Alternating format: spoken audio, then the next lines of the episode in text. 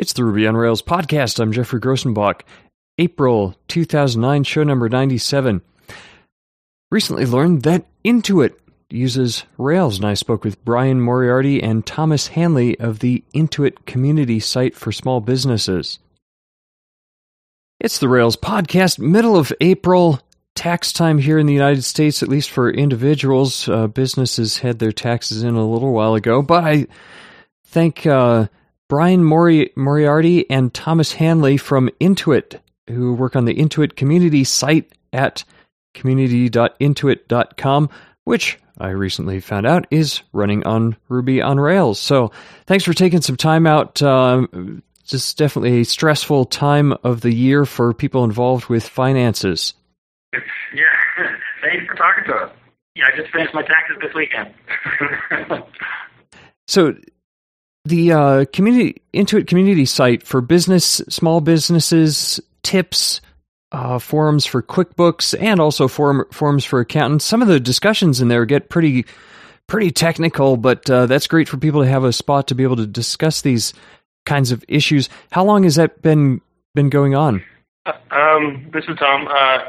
The, uh, the, community site was actually split up into multiple sites originally. Uh, QuickBooks and accountants had separate uh, websites, and then Intuit also had a, another small business website called um, JumpUp, which was a support uh, group for small businesses. And we, our group actually merged all the sites together about um, a year ago onto this uh, Rails platform, or we started the process to to merge everything into this Rails platform about a year ago.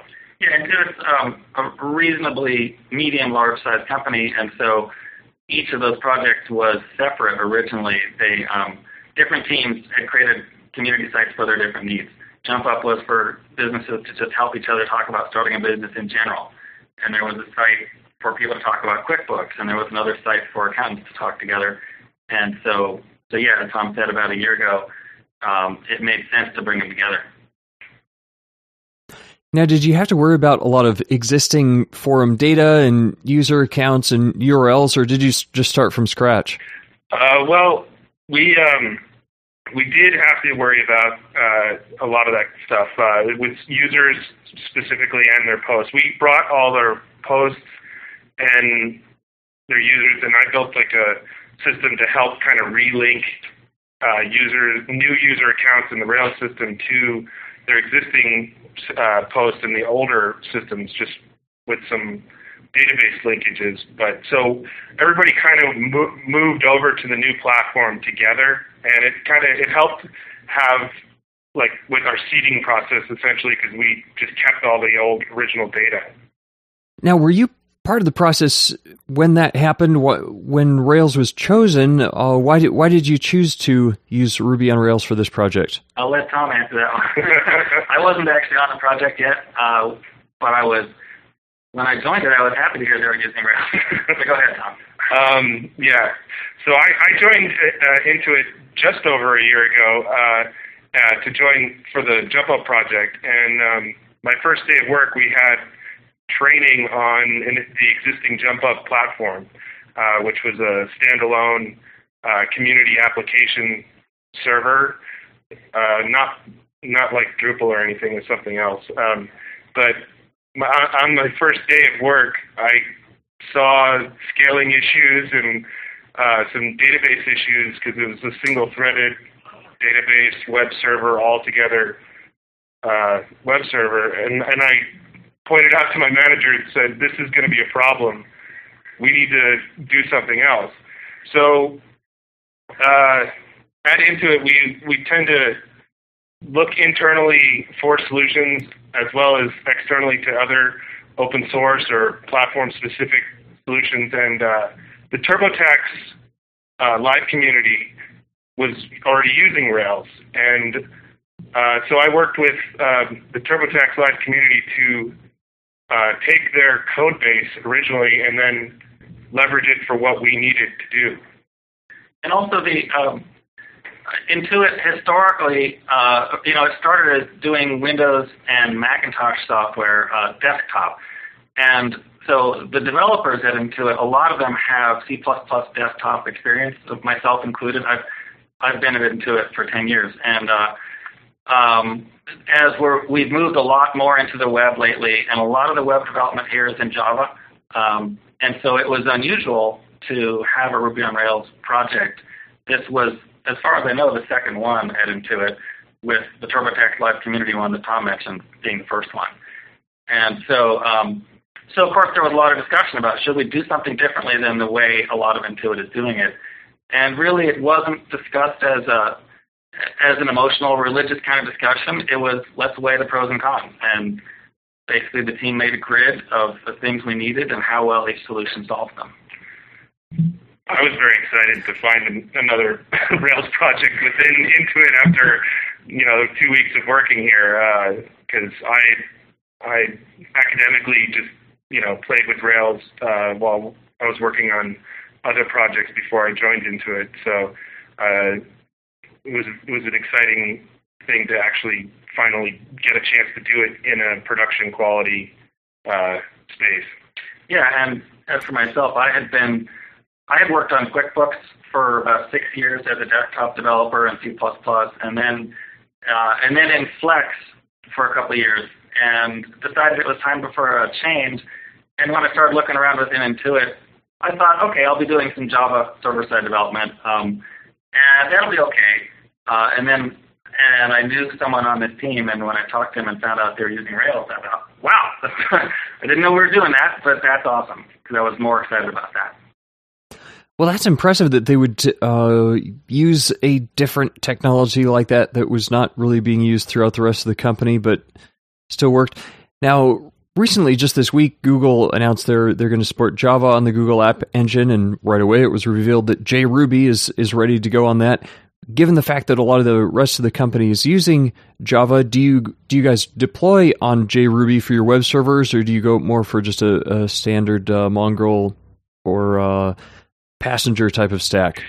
Actually, our our application is uh, is running Phusion Passenger. Um, there was another project for a while, uh, and Mobile, um, was a Rails application. I think it's been changed now to another application and absorbed into another group, but that one was deployed uh, using JRuby. Um, I know that uh, I knew somebody who worked on that that one, but that was JRuby. Yeah, we're um, we didn't have a need to interoperate like at the API level with the, with the other Java stuff that's happening at Intuit. Uh, I mean, at the sort of Java API level, we are interoperating at more of a RESTful level with the um, with the login system that Intuit has, so that people can log into all of our different properties through the same system. And uh, but that one doesn't really require using the JVM because it's just done over HTTP behind the scenes. Uh, and so we're using Ruby Enterprise Edition.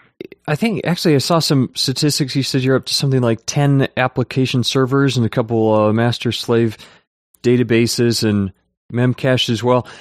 I know at the, a lot of larger sites that I've I've spoken with, they tend to try to be a lot more stable, whereas maybe a startup's going to try to st- stay with day to day changes in Rails do you have some kind of a plan for that as far as your your upgrade schedule? Do you stick with the versions of Rails that work, or do you try to to jump forward if there are new new features that you feel like you need?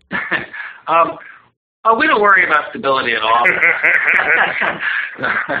uh, no, just kidding. Uh, so we were on um, Rails one point. What is it? We were on one three six for a while. The project when we took it. One eight no, uh, Ruby one one eight six. Oh, Ruby. But Rails yeah. one three six. Uh, or one two. One, We're getting all the numbers mixed up. Sorry, one two three. One two. It's something. so confusing. Yeah, one two something.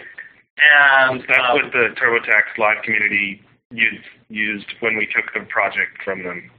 So, uh, so Tom and I both we we keep up on the what's going on in the Rails community and the technology changes and stuff. And we had been pushing our manager for a while to um, that we knew we would see a lot of benefit from upgrading to Rails 2 point anything. And uh, so, um, but we're also being practical about it. And you're right, Geoffrey, when you when you mentioned that larger companies do try to keep some stability. Uh, so we wanted to make sure that we were meeting customer needs first, but um, uh, in terms of uh, user visible things before going and changing the infrastructure, like upgrading to a new version of Rails. Um, but we did um, we did get the green light a couple months ago, and we went ahead. Tom and I, just the two of us, sort of did a uh, uh, quick. Uh, what, what was the term you used? Black ops. Black, Black ops. Yeah. Um, just on a different branch and upgraded to Rails 2.2.2, and we have seen real benefit from that uh, with things like the um, the database query caching and um, okay. a bunch of other stuff. Yeah, and a lot of the you know we've been using the you know dirty object tracking. It helps out a lot with our ca- our memcache you know uh, situations for clearing out cache or whatnot. So we don't try to stay on the bleeding edge, but we try to stay up to date enough that we can benefit from all the stuff we're reading about um, and listening to it. at least within, yeah, listening to your podcast. At least within within a few months after it comes out, because it's great stuff. Now, Tom, you blogged a little bit about with sometimes applications do a lot with the user model and they're writing to that all the time and and one thing that helped you in pruning down different parts of the website was just to think about how often that needs to happen did the dirty ca- caching and the more awareness of of the new active record did that help with that at all or do you still think that's a good idea for people to explicitly think about how frequently they're touching the user model um, uh, it helped uh, quite a bit but i do think that you know we we need to trim down the amount of queries we're we're doing and finding out, you know, making websites simpler. I think, uh, but in more in a more complex way. Like uh, you, you see you see it now with um, like a lot of the popular sites, whether they're Rails or any other language, they're they're tending to be a lot more simpler and broken down uh, to just be able to get the information you need to a specific user. Like I know I, in my past experience, I did a lot of ColdFusion development, and um, you know, every every seemed like every view, everybody was we were always selecting from the database constantly different attributes for all the, the objects, and it's just way too much overhead. And and so, like with uh, the, some of the stuff we've been doing doing for tuning a lot of it is like, okay, do we really need that that field or that specific join on this view, or can, can we, you know, remove that feature from this view to speed up the performance of this this page? Which actually is a good question, or leads me into another question. Recently, I think someone on Twitter was saying that performance is actually different than scalability. And Brian, you had blogged recently talking about things being multi-threaded and, and sometimes maybe it's a good that things that things are not multi-threaded because when you're thinking about scalability you're not thinking about getting the most out of maybe one individual server but being able to have a whole farm of servers. What what are your thoughts on that? Um, yeah you're right. I, I, did blog about that. I uh, you know i love software. Software is a lot of fun for me and so i like thinking about cool problems like threading. Um, but at the same time, practically speaking, I find that um, multi-threading can sometimes create more problems than it solves. And um, uh, because a lot of times it's um, it's hard to reproduce problems in a multi-threaded situation, and um, and the developers, well, you lose some of the simplicity that you get in a single-threaded scenario. Um, I certainly think that if you can if you can just keep stuff single-threaded and um, and achieve scalability in other ways that I would that I do prefer to do that. Um, to me, it's it's critically important that users have a very fast user experience. Um, but the way we achieve that isn't important to them, right? They care more about just that it is fast.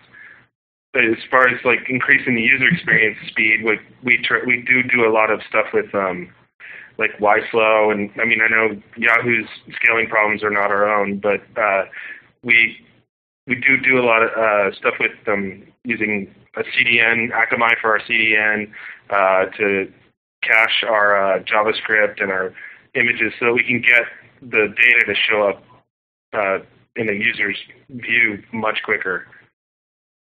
I think um, in general we try to keep things uh, as simple as possible. Sometimes you do have to do things that are more complex behind the scenes um, to make the user experience better. Um, but uh, if you get too fancy with technology, you end up regretting it later on sometimes. Um, and uh, because all that complexity becomes really hard for the uh, the developers who come after you to, to understand and and make changes without breaking stuff.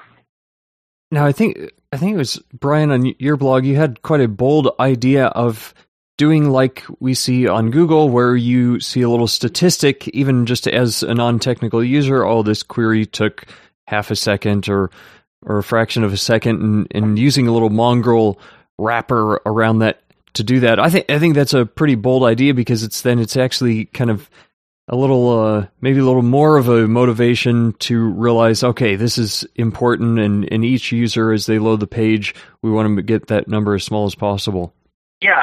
Really the when i first saw that on google i loved it. Uh, where you do a query you, you, type a search and it tells you you know this took 0.05 seconds or something uh, i loved it because it showed me that how much they care about the speed of what of uh, responsiveness of the app and um, and so yeah, I, I do think it really helps to remind the developer as well that what you're building, people are really using it, and it has to be blazing fast for them. That was when I was that was um, I hadn't been using Rails for too long when I wrote that post, and um, I was playing around with learning how to write Mongrel handlers, I think they're called, um, the the plugins. And we're not using Mongrel anymore, but it was it was a fun exercise. Thanks again for uh, the time. Definitely taxes uh, and finances in general, big deal. And it's great to have good software to do that with, and and a, a community forum for people to get good information. Do you find that? Uh, you know, of course, it's all over the news uh, every day. Finances, recession, or whatever. Do you find you get getting more traffic, more people uh, wanting to think about their small businesses and really put effort into growing their business, or is that just normal and people are always thinking about that? Well, um, we actually a lot of our traffic comes from actually QuickBooks Desktop and the accountant software. The desktop software, um, we have a, a widget that is inside the desktop application during day-to-day usage of a QuickBooks user or an accountant, and they they uh, use it as a support tool for questions about the application while they're in there. Uh, so we get a lot of traffic from uh, actual desktop users that don't really, they're not using a web browser and going to the community site. Um, as far as uh, small business, uh, definitely now with the the way the economy is going, you know, it seems more and more people are trying to figure out how to start their own business because they could have just gotten laid off from another job. So using the small business side of the community website to learn, you know, pitfalls and like, oh, how do I get, you know, incorporated or whatnot. They, there's a lot of threads like that that are going on. That's fascinating. So you actually have a little web view in the desktop application that, that just hits the uh, website and, and gives some updates or can be searched. Yeah, that's right. QuickBooks itself has has a little web view uh, in the desktop app it's the site. You can see it whether you're logged into the site or not. Um, and then so do the Intuit uh, professional accountant products. There's a, a, couple of products that accountants use for doing taxes for their clients, uh, ProSeries and Lacerte. And those products also have those little views into our application. And as the user is navigating around within the application, within the desktop app, the view changes to be relevant Q&A about that part of the app. That's using a JSON API. Yeah. I'm not sure if Tom said that. Um, but um, we put together a JSON API. Um, one of our team members did to, uh, um, and so so the, uh, some of the HTML code is stored in the client, but it's mostly I think just the frame, right? Mm-hmm. That, um, uh, so then they can they can host the UI in one place if they want to, and then and then hit the JSON API to get the data from us. Nice. That seems like a great way of, of making it interactive and, and useful day to day. Yeah, it's it's really good for lots of things, uh, especially support. We, we tend to see more than half of users are getting their help from other QuickBooks users than call, picking up the phone and calling the tech support. Uh, so that it's a it's an interesting uh, metaphor. Uh, that was that was originally the TurboTax live community uh, implementation. They have it on the TurboTax uh, online edition of uh, their tax software, and that was how we came to know about the project originally. So that one thing also, this is not related to what you're asking about, but one thing I think might be a little unique about us uh, is we're doing both PC and Mac development in Rails. Um, and I know that. Uh, okay. Yeah, I know I'm in the minority there. I, I'm using. I have a Dell sitting on my lap right now. and um, although Tom's been gently prodding me for quite some time to switch, and I probably am going to. But um, but one of the things that's kind of cool about the group is that people can use use the environment that they're most productive in. And um, Brian's the best on PC doing Ruby development I've ever seen. So, so, so it's it's actually great. Um, the um, although, as I said, I probably am going to make that switch. Be gentle on me. Well, definitely with people just wanting to try it out and and hey, nobody denies that many more people are on Windows than than the small number of people that have a Mac. So it's great to have things like the the one-click Ruby installer and other things like that that can make it easy to to do cross-platform development even even on the same team. That's great to hear. We've also been um, we've tried to give back to the community a bit, um, and so um, so we've we put a couple of things. One of the things that was a problem when I joined the team last summer was we had a lot of tests, but they were taking too long to run. Uh, and like way too long. Uh, on my Windows PC, they were taking 51 minutes, and on Tom's Mac, I think they were taking 20. And even 20, yikes! Yeah, it, it's a long time. Uh, so um, I did some work to to quadruple the performance of the test, um, which was great because you know developers aren't even going to run tests if they take that long. Uh, and it's very important to us to get to get those tests run. Um, and I did some sort of ad hoc debugging. I mean, I, I tried running a profiler and didn't find anything useful. Um, so I ended up just stepping through it in the NetBeans debugger and watching what was taking a while. Uh, and like if, if I stepped over a line and I could tell in human time, like, whoa, that took longer than I thought, then I would dig in. And um, so uh, one of the things I found was we're using the uses GUID plugin to generate GUID IDs instead of auto increment integer IDs. And that plugin, every time you generate a GUID, it, uh, it launches a process. It launches ipconfig on Windows and ifconfig on, on Mac and Linux, and then parses the output. So that was taking a long time. So I extended the plugin and put that on GitHub uh, to give back. And um, he now uses MySQL to generate the GUIDs. Yeah, so I basically call MySQL to generate it, and I batch them up like 50 at a time, and that's just way faster. It's, it's 2,000 times faster on my machine and like 200 times faster on Linux. Yeah, I've got the test. The tests run in about five minutes now on my machine, and we do uh, some automation also. I uh, I got a Mac Mini on my desk that all it does all day long is run the Rails test after each check-in um, with uh, cruisecontrol.rb. Um, and we at Intuit we use uh, Perforce, and cruisecontrol.rb uses Git or Subversion, and I was able to work uh, or find like an old stale Perforce driver somewhere on the on the net, and um, I had the guy send it to me, and um, fixed it up to work with uh, our install of cruise control, and I've actually shared out uh, with another member who's not on our team anymore. Uh, that Perforce driver is on GitHub, uh, but so now we have it so every time there's a check-in on the branch, I mean it's up to the engineer to be running the test before they check in, but um, there's a double check now that my Mac Mini just it doesn't even have a monitor hooked up to it or a keyboard. All it does is run cruise control tests all day long.